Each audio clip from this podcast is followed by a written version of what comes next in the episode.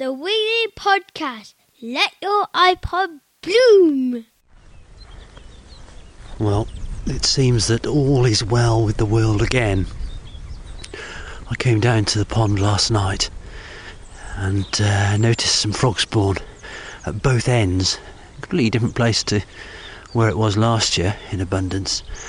And I thought, fantastic, that's a, that's a great sign. I, was, uh, I came down to uh, cut some pea sticks out of the hedge, uh, essentially just short little whips of hazel. And as I uh, as I've just been in the house now, I was looking out the bedroom window down across the pond, and I noticed all this writhing around at the end. So I got the binoculars out, and I could see all these scores of froggies doing their springtime thing.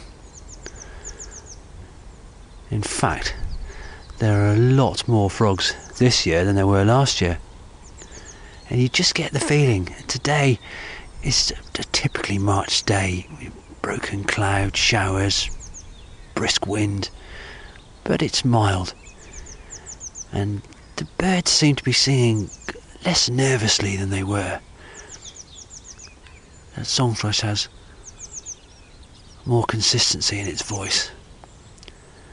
And I've seen more shenanigans, certainly. And obviously, these guys were just waiting for the worst of the weather to pass. You know, they were conscious that we could get another big freeze up, and which, of course, I suppose we still could, but it's unlikely that if we did now, that it would last or be anywhere near as severe as it was in February.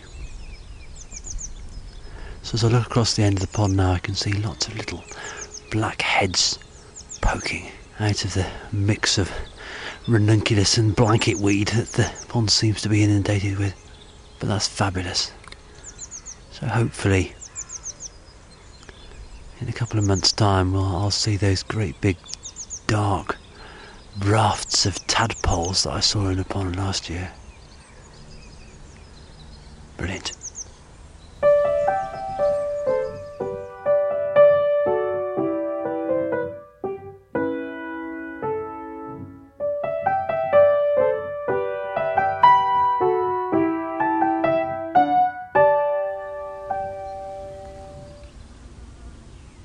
Hello, listener. Welcome to this week's sprightly springtime wiggly podcast. This is fairly unique. Um, not only am I introducing the show on my own, which isn't unique, I hasten to add, but I'm doing so from my own garden. Some of you will be aware that uh, Heaven Phil are stateside this week. Heather's giving a, a, probably a fantastic presentation to an American audience. So I'm going to do my bit and just introduce this week's Wiggly podcast. Now, various features this week. First off, we've got Rachel Harries doing a seed swap in Herefordshire. Then, because this week, beginning 23rd of March, is Worm Week, some of you will be aware of that, but uh, for those of you that aren't, you're going to get a lowdown on uh, on just that, and then I'm going to leave you on what is doubtless one of the most beautiful springtime days that I've known for a long time. So, without further ado, let's listen to what Rachel Harries has to say about seed swapping. Okay, so I'm here on a lovely sunny Saturday with Suzanne and Keith at the Seed Swap at the Cafe Green in Hereford. So tell me what's it, what's it all about? What's the Seed Swap about? Well, this is our second year doing the Seed Swap we just started it on a whim, really, didn't we? We, we thought it would be a nice thing to do. Because um, gardeners always swap seeds and plants with each other anyway, don't they? But uh, a seed swap is a, is a more organised way of doing that. And people bring whatever seeds and plants they've got from their own gardens, anything going spare, and just spread it out on the tables in the other room and then help themselves, whatever they fancy and it works very well. Lots of people here. Yes, yeah, it's great, yeah. and lots of different varieties of seeds. And some of the seeds are these heritage seeds, which you really can't buy and sell. Mm. So you have to swap them. That's the only way you can trade in them.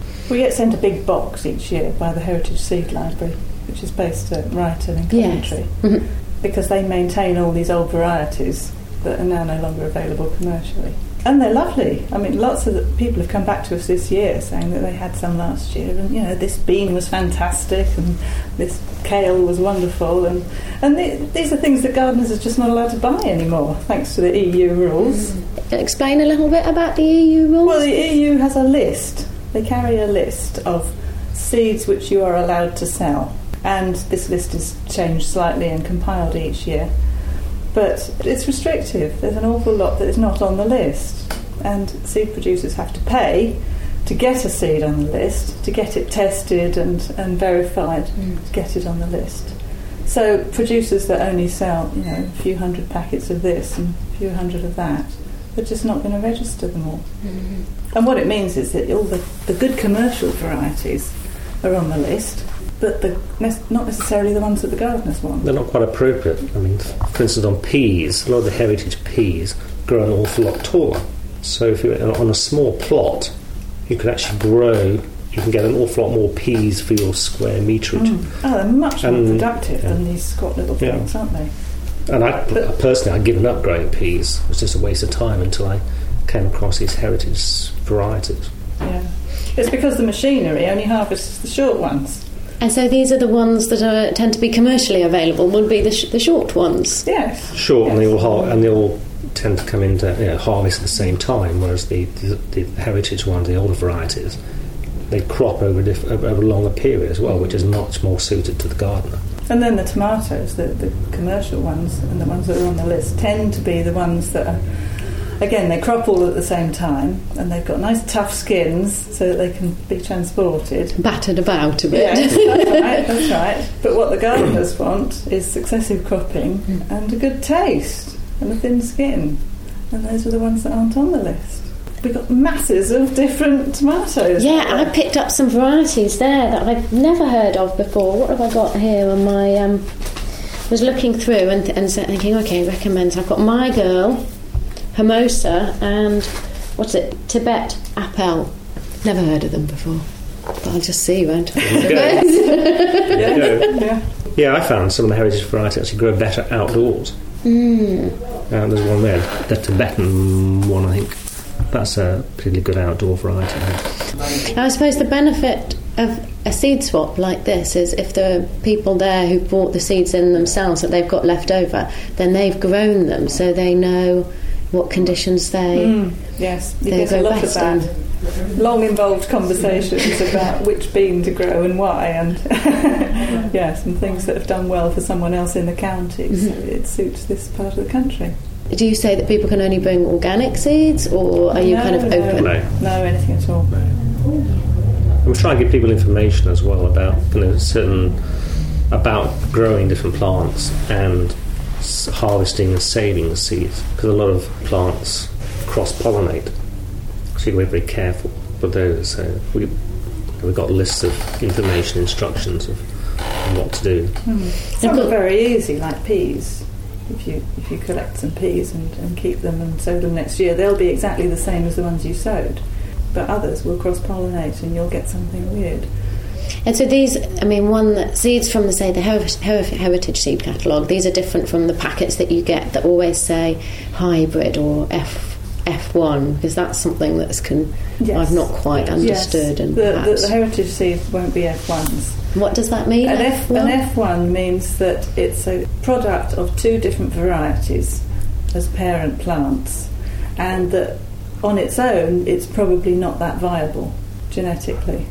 So if you sowed the product of your F1 plants, you probably won't get the same again. And some F1 varieties are very good, but it's not they're not sustainable in the way that these seeds are. You can't keep generating the same thing each year. and they're not helpful for the gardener, are they? Because you have to go back to the same. You always have to go back to the back to the producer and buy another packet. Yes. Mm. I think is the idea, isn't it? so, what's the most unusual seeds that you've had people bring here, or that you found in a seed swap? Oh well, I grew some of Tony's asparagus peas last year. They were strange. It's like a pea plant with beautiful red flowers all over it. It's absolutely stunning. I'll grow it in the in the ornamental garden in future. And then it's got pods on it that look a bit like ladies' fingers. Mm-hmm. And then you cook them like mangetout. And they're quite tasty, but as soon as they get longer than about two inches, they're really, really stringy. and do they taste of asparagus? Is that why they're called I- asparagus? Yeah, or- they're supposed to. I, I didn't think they did. I wasn't wildly impressed with them. but they are absolutely beautiful to look at, so I'll be growing some in There you go. as an ornamental. Hmm. Okay. then runner beans came to this country as an ornamental plant in the first place as well. Similarly, they've got beautiful flowers. I grew a, a French bean last year. It had a wonderful Indian name, Pawnee. What's it called? Ah. God, For yes. Pawnee, yeah. Me. And it had those gorgeous, almost like purpley green beans, which again, if you got them at the right time, long as they're bigger than you know, four or five inches, they were absolutely delicious. Mm-hmm. But totally different colour than an average French bean. A lot more interesting. Yes, a lot of these beans have North American origins, don't they? Mm. Pawnee is one of the one of the North American tribes, and there's the Cherokee Trail of Tears as well, which is another lovely bean, Mm. really nice tasting bean, and and that was that was supposedly carried by the, the Cherokee on their journeys, and when they were chucked off their their ancestral lands, they, they carried it with them and They knew what they were doing when it came to beans. bean. Yes. There's a lot of there's a lot of bean enthusiasts here today, Oh, aren't there? yeah, well, Frank, really. He's infected us all. Frank, the apple and the bean expert. Because I mean, seed swaps happen all over the country about this time of year, don't they? Is Mm. it? There's a Seedy Sunday. Is that about this weekend? Yes, there are lots of them. Yeah. There are Yeah. lists, lists up. The, yeah, Brighton has Seedy Sunday, and they have a list of other Mm. seed swaps all over the country. Garden Organic people put a list up as well. I think yeah, the timing is obviously as people are starting to think, ah, seeds, time to start sowing, so it's, the timing's perfect. But Hmm. So, what should I be sowing th- uh, this weekend then of, of the seeds that I've picked up today? It's been early for most of those, actually. onions, onion seeds. I can sow onion seeds, can't Onion I? seeds. Yes, you can sow the onions. Yes, yes. If you if you're growing, if you've got a polytunnel or greenhouse, you can put the tomatoes in there. No, not yet. We're well thinking of digging up part of the driveway and putting a polytunnel there. That's good. Yes. You don't need a car after all. no, goodness no. some, some people brought seed potatoes. You'd be chitting your potatoes. Oh yes, yes. there were some seed potatoes there. Yeah. Great. Well, thank you very much. It's really nice to talk to you, and I might go back in now and just sort of like record random conversations of people, which no Mm. doubt will probably be about beans. cool. Thank you thank very you. much. I hope that worked. That was brilliant. It's an interesting thing that seed swaps are happening all over the country now. So what a wonderful opportunity to go and meet like-minded people and swap the overflow from uh, previous year's harvest. Nice one, Rachel. Anyway, uh, without further ado, let's go and uh, have a listen to what Vicky Kindemba from Buglife has to say about Worm Week. Hello, Vicky. To introduce you uh, more formally than that, uh, you're, you're Vicky Kindemba, and you're a conservation officer from Buglife. But I think I may well have talked about uh, Buglife before on the Wiggly podcast. Anyway, it's great to speak to you at long last. We've been planning this for a while. Really, it's uh, it's all about Worm Week, which begins on the on the 23rd of March. Oh, there are weeks for everything now. Um, but I just, just wondered if you if you could tell us a little bit about your work and quite a lot about Worm Week. Okay, yeah. Well, to tell you a bit about Buglife, first of all, we're the only UK charity and also the only charity in Europe as well that works towards conserving all invertebrate species. Right. So that's everything from spiders and snails to water beetles and crayfish as well. So everything that's small that doesn't have a backbone. Okay. How many how many uh, of there are you that uh, are employed by Buglife, volunteers aside? We're quite small at the moment. Um, we have eight members of staff. We try hard to get the message out, sort of all over the UK and further, about how important bugs are. I've often read that uh, many people that describe Buglife uh, often say that it's a, it's an organisation that punches well above its weight, and I think that's absolutely right because you often Um, I think one of the most significant moments of my experience of Buglife was I was listening to Radio 2 one morning. I think it was probably a Terry Wogan show, and on the news came a song. It was the uh, it was the 12 Days of Christmas, and it was the it was the 12 Bugs of Christmas that you guys had done for various reasons. But it was fantastic, and I thought, well, there you are. Probably sort of 10 million people will certainly have listened to that tune at that uh, that moment in time which is wonderful. And so, and people, I think, are becoming more aware of the significance of, invertebrates. But of course, they are hugely important, aren't they, to the welfare of, of, all flora and fauna, really, including human beings, of course. People don't realise that. Now, uh, you guys are uh, having a, a launching uh, on the 23rd of March uh, this this uh, this week, um, which is which is called Worm Week. Well, what's that going to entail exactly? Well, we're targeting primary schools mainly, getting them out into their school grounds and to do a bit of worm charming. That's something that you might see in uh, in, in, Morocco when you're walking through uh, Marrakesh. yeah, not quite, but it's kind of an old-fashioned thing that people have used in the past for uh, getting worms to collect them to use for fish bait and things. But it's basically um, making a noise and causing vibrations on the ground, which causes the earthworms to come come up to the surface. Um, so we're getting school children out to have a go at worm charming and find out how many worms they have in their school playing fields. I mean, how, why do worms respond to vibrations? I, have often I, I, get asked that question all the time, and I, I kind of think it's probably because it's a, it's a, sort of catalyst to encourage them to come to the surface and perhaps mate and draw food in. You know, perhaps they think it's kind of the pitter patter of rainfall. I mean, is that is that the case? Um, the rainfall, because often their burrows get flooded, um, so so that does encourage them to the surface. But also um, vibrations from moles burrowing um, through the ground, so they know that there are predators nearby right. and that they might get eaten. So the safest place to go is up to the surface. Oh wow! Okay, that's amazing. And of course, it, it, works, doesn't it? You know, people sort of stamping mm. around on the ground. They uh, they do quite literally uh, come to the come to the top. And I, I guess um, it's, it's, a wonderful thing for kids to be able to do. It's, it's it's real fun. You know, they can go and kind of run around, trample about a bit, and uh, and pick up these worms and, and have a good look at them.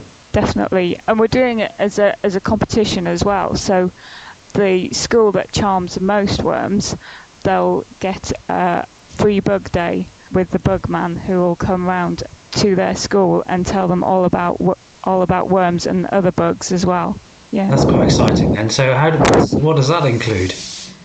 It includes having some live bugs in the classroom, finding out a bit more about them, having a chance to hold a few, and just learn a bit more about bugs and why why they're important. That's amazing. And uh, what other stuff have you got on uh, during the course of that week? We've also got poetry competition again for children, uh, which is getting kids to think about how they feel and what they think about worms. So to write that down and to do some nice drawings as well. And again, there'll be prizes for the poetry competition, which have been kindly donated by Wiggly Wigglers. So prizes include a can of worms and an insect observatory. It's a wonderful thing for Wigglers to do is donate the prize because I, you know, it's, it's certainly a worthy cause. I mean, how do you find uh, kids are? I mean, I, I've always found kids to be hugely enthusiastic when you go into school and they get the chance to, to look at and handle worms. I mean, do you find the same kind of thing? Definitely. I think especially younger children are just fascinated by animals and particularly insects, and they're not normally as scared either of insects and, and invertebrates in general. They they're just fascinated and want to learn more about them. And brilliant. I mean, yes, know, you're a um, are you a biologist? Your background? I'm an ecologist. Okay, uh, so you will have had uh, spent uh, several uh, f- fruitful hours, I imagine, studying uh, all things worm-like. So, uh, I mean, in your opinion, why it is it, why is it that the earthworms are so important? Well, they're just essential for maintaining soil. They recycle the dead plant matter back into the soil, which allows nutrients to be retained by the soils, and so allowing good plant growth and sustaining agriculture and all the food production in the UK. Without without the humble earthworm, we'd be in a lot of trouble and be going very hungry. What's the uh, sort of current earthworm uh, status in the UK? I, have read recently that earthworms are in quite dramatic decline, certainly as a consequence of conventional agriculture, you know, constant tillage, ploughing, and the like. Uh, I mean, is, is that the case? Well, certainly research has shown that in certain areas that are intensively farmed, um, things like compaction, uh, where the soil gets very densely packed together because of heavy machinery on the soil, it's uh, too dense for earthworms to make burrows in. So they can't live in that soil, and also use of things like pesticides, um, which they're vulnerable to because they're soft bodied animals. And so chemicals are easily absorbed through their skin. Um, so both these things sort of reduce the numbers of worms quite often in intensively farmed areas. Okay, uh, so how can people help earthworms? I mean, what are a few simple things that, that people can do in order to encourage more earthworm like life into their into their gardens or even onto their farmland for that matter? In terms of your garden, the best things you can do is sort of have quite a messy garden. So you've well, it doesn't have to be a complete mess, but have areas where you have dead wood and leaves. So it's a great food source for the worms to sort of recycle that back into the soil for you.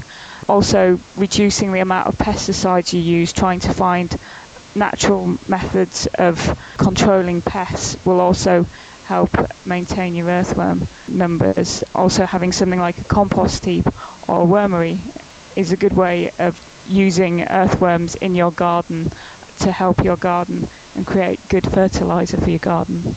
Fantastic. Um, and what should people avoid doing uh, in, in order to, uh, you know, in order to avoid compromising the earthworm populations in their green space? Yeah, I've already mentioned sort of uh, reducing the use of pesticides.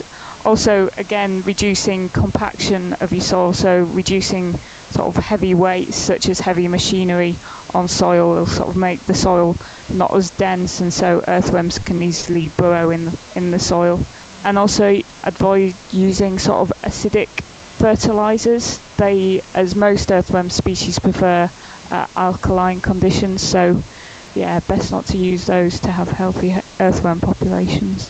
Okay, well that's fantastic. Well, it's been a it's been a real pleasure speaking to you. And uh, in order for people to, to get involved with this uh, with this Worm Week and get involved with, with Buglife for that matter, what's the best way for them to, to get in touch?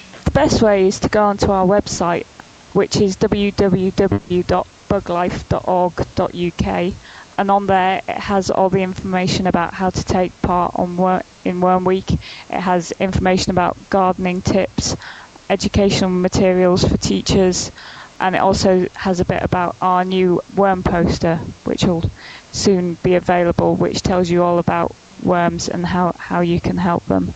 And also, there's a survey going on by Opal, which is the open air laboratories, which is looking at earthworms, uh, which people can get involved with. And there'll be a link on our website through to that as well. Okay, and I, I'm under the impression that Opal is sending out free survey packs to people that would like to get involved to, to be able to find out how many and indeed what type of earthworms they've got living in their garden. Yeah, they can either be sent a pack or they're they're downloadable on the web from Opal. Okay, that's wonderful. Well, it's been a pleasure speaking to you, Vicky, and thank you very much. And I hope all goes well during the week of the uh, of the twenty third, and uh, and I wish you well. Okay, thank you. Cheers. Now, just before I leave you guys, I uh, seem to be magnetised by my pond this year. I came down earlier today, and the frogs have gone, but the toads have moved in and I thought I'd just leave you from this week's edition of the Wonderful Wiggly podcast with the voices of equally wonderful things.